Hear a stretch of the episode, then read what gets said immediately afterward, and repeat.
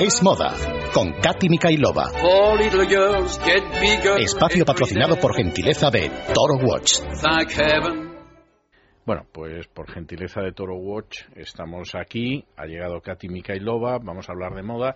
¿Y de qué vamos a hablar hoy? Bueno, buenas noches, don César. Vamos a hablar de, de la política y moda y la relación que puede haber entre el poder y este, este campo como no es la este, moda. Este tema parece que me persigue a mí esta semana. ¿Ah, sí? Sí, sí, ¿Por sí, qué? le puedo asegurar, pues eh, me ha tocado leer unas cosas que, que está estudiando ahora mismo mi hija y me he quedado sorprendido, por ejemplo, mm, de cómo en un momento determinado había normas que se habían aprobado en la China del Imperio Ming en relación con la moda. Por razones de poder, sí, luego se lo contaré, pues no sé por Qué dónde va a ir usted y si surge ya le contaré lo que pasaba con los comerciantes que usaban ropa de seda en, en el imperio de los Ming, que me he quedado, me he quedado Sí, sí. absolutamente sorprendido. Empiezo a creer, me está usted llevando al camino de creer que efectivamente la moda es más importante de lo que yo pensaba. Pues cómo me alegro yo al, al escuchar esas palabras de su boca. Así que nada, pues vamos a- al tema de hoy. El vestido, al igual que el desnudo, voluntaria o voluntariamente, comunica. No sé qué opina acerca de, de esto. Hay, hay que buscar una, una coherencia entre el discurso y el mensaje, el mensaje corporal. Entonces se ejerce una influencia inconsciente del lenguaje corporal sobre un público concreto y a donde quiero llegar es a la, a la parte de la política o, o, bueno, El poder político, sí, sí. Entonces una buena imagen puede vender una mala idea, de la misma forma que una mala imagen puede dificultar la percepción de un buen mensaje. Supongo que habrá excepciones como Mahatma Gandhi. Bueno, Mm. No, de hecho, seguramente Mahatma Gandhi a lo mejor es que para lo que él quería vender la imagen era la que la que tenía y tenía que ir vestido con un doti porque si hubiera ido vestido como Sí. un británico no hubiera Sí, servido si hubiera nada. ido con un traje diplomático, un reloj de, de oro, No su mensaje no, eso es. Y bueno, podríamos recurrir a recordar la victoria de Kennedy frente a Nixon en el Por debate ejemplo. televisado en los años 60. Quizás si no hubiera tenido Kennedy esa imagen tan fresca y ese físico, no habría, no habría habido los mismos resultados ¿no? en las votaciones. Bueno, es totalmente cierto. El debate, la gente que lo escuchó por radio dio ganador a Nixon. Sí, Y la gente que lo vio en televisión dio ganador Sí, a. Kennedy. O sea, no cabe la menor Así duda. fue. Hombre, Kennedy tenía mucha mejor planta que Nixon. Es, es absolutamente innegable, vamos, es, Mm. es indiscutible. Y tenemos precedentes de eso. Sí, bueno, efect- bueno, precedentes. Podríamos hacer un recorrido más bien, ¿no? Así un poco genérico de, de la moda, porque para, para dominar un colectivo determinado se precisa de una imagen que denote poder. Entonces, la moda surge gracias a- al tiempo libre de la clase dominante, un poco como la filosofía, que, Sí. que tenían tiempo para, para pensar y esa clase dominante impone una moda dominante. Por ejemplo, podemos recurrir al antiguo Egipto, que el rango social evidentemente iba no tanto por el estilo que, que se ponía, sino por el tejido de la ropa que, que se empleaba, ¿no? Claro.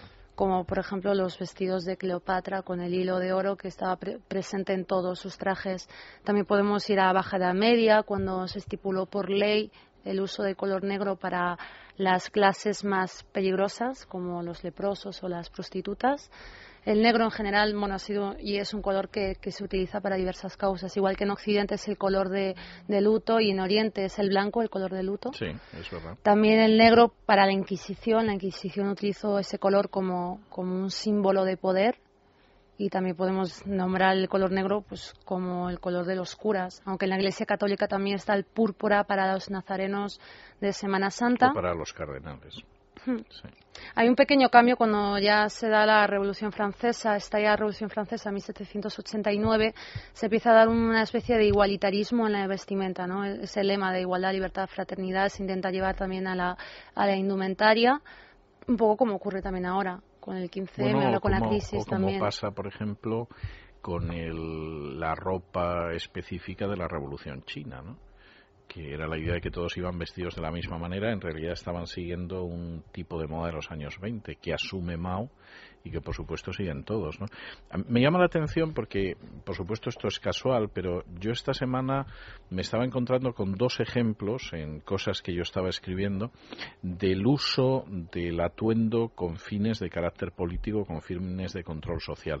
En el caso de Gandhi, porque terminé ayer de escribir un capítulo de un libro que estoy escribiendo sobre la India y hablaba de Gandhi, y es curioso cómo Gandhi en un momento determinado, en una de sus campañas de Satyagraha, Mm, pretende que no se utilice la ropa occidental y que se utilice la ropa típicamente india, y entonces, eh, fundamentalmente para causarle un daño tremendo económico al imperio británico, y entonces la gente se dedica a quemar la ropa occidental y a vestir como indios, y no cabe la menor duda de que ahí hay un elemento de control social, de encauzamiento social, etcétera, etcétera, y cuando él que tenemos las fotos de juventud y vestía como un británico impoluto porque había sido abogado y lo fue en Sudáfrica, decide vestirse con el doti y organizar toda esta historia e incluso invita a la gente a tejer la ropa con la rueca que forma parte de la bandera de la India, no cabe la menor duda de que va en esa dirección.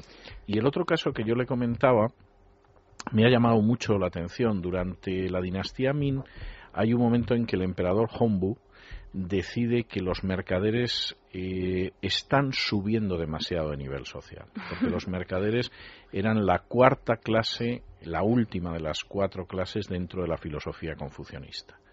Y a los mercaderes les ha ido tan bien que empiezan a comprarse ropa de seda. Y el emperador prohíbe que un mercader pueda ir con ropa de seda, porque no es un noble, porque no es un agricultor acomodado. Y entonces los mercaderes inventan algo para seguir usando la seda. Y es que o la usan solo dentro de casa o si la usan fuera de casa se colocan algo encima de la seda para que no les pase nada. o sea, al final nadie renuncia a utilizar Sí, sí, pero eso me, recuerda a, la prohibición en la Unión Soviética de, los vaqueros. Por ejemplo. Y da la casualidad que cuando en el 89, cuando ya se desmantela la Unión Soviética, Gorbachev posa en Berlín, donde estaba el muro, con un Louis Vuitton fíjese que son un poco pues contradicciones también, ¿no? Como, o, por ejemplo, cuando en la época de la Segunda República se deja de utilizar el sombrero porque es absolutamente burgués y en el periodo de la posguerra, sin embargo, hay sombrererías que el anuncio que ponen es los rojos no llevaban sombrero, como forma de promocionar eh, precisamente los sombreros. Claro, y eso que me, contaba de los comerciantes también me, me recuerda mucho a lo que iba a hablar también del desarrollo de la burguesía que en la moda causa un poco una sucesión rápida de modas y que a su vez los estratos más bajos o la clase media intentan se aficionan a imitar el estilo de la ropa de las élites élites que a su vez ante esa situación como no les gusta que les imiten en su indumentaria cambian de estilo constantemente para evitar que, que se les copie ¿no? y en un principio antiguamente se podía distinguir fácilmente la la, el origen de, de la tela que se usaba, dado que si le decía, sí, que si, si se veía el tejido, o sea, hoy en día con el desarrollo de las fibras sintéticas hace falta tocar este tipo de, de tela para saber el origen. Antiguamente con solo ver se veía qué tipo de, tela era. Claro. Porque la lana, la pana, el algodón, el lenay, pues son tipo de telas que se asocian a... No digamos la seda. Sí, en cambio la seda, el cachemir o el terciopelo o el lino son, son un tipo de material más señorial y, y de hecho, bueno, pues se asocia más, por ejemplo, en la actualidad la, la izquierda abusa mucho de, la pana, aunque cada vez la izquierda se está burguesando más. Pero hubo una época, yo recuerdo en la época de la transición, que por ejemplo eh, Alfonso Guerra siempre iba con trajes de pana. Mm, nada modestos. ¿eh? Mm. Incluso hubo una época en que Felipe González al principio siempre llevaba camisa de cuadros y chaqueta de pana. Claro. Es decir, es un elemento claro. No hablemos ya. No, por ejemplo, por ejemplo, a mí, por ejemplo, me conmovía cuando en los mítines Felipe González iba con una cazadora, que además siempre llevaba la misma, debía ser la cazadora del mítin. Esto estoy hablando de los años 90, ¿no? Claro. Y estaba pensando mientras le escuchaba esto mm, hasta qué punto, por ejemplo, determinadas prendas han sido decisivas en movimientos totalitarios. Es decir, el, el hecho de la moda de las camisas de un determinado color en los años 20 y 30. ¿no?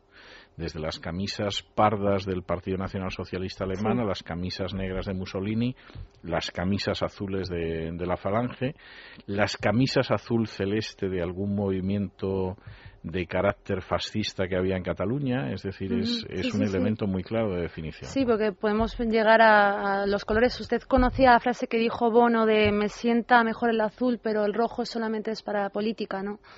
Entonces, España está dividida cromáticamente en dos y el, rojo azul, y azul también Estados Unidos. Sí, pero al revés. bueno, al revés, ¿no? el Partido Demócrata es un partido de derechas. Sí, pero el, Partido Demócrata abusa más del color azul, que digamos que sería más como no no tiene nada que ver con el Partido Socialista, por supuesto, ¿no? Pero igual que aquí en España el PP es el azul y para el PSOE es el rojo, ¿no? Pues ahí es un poco al revés entre comillas, ¿no? Y bueno, pues sí. sí. se podría decir, ¿no? Se podría decir, sí. Sí. ¿Y qué noticia económica tenemos esta semana? Pues muy bien. Adolfo Domínguez ha comunicado a la Comisión Nacional de Mercado de Valores la finalización de la ampliación de capital de 500.000 euros a través, a través de la cual se incorpora al accionariado un nuevo director general, Stanislao Carpio.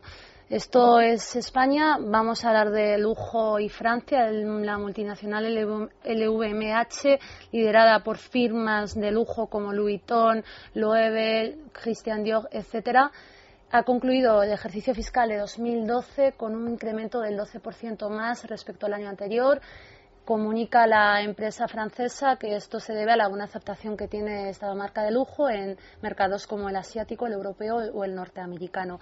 Y volviendo a España, Toro Bocci, aviador del grupo Aiserco, que patrocina este espacio, lleva a la alta relojería a la Feria Internacional de Relojes, que se llama Baselworld, que se celebrará a finales del mes de abril en Suiza, concretamente en Basilea.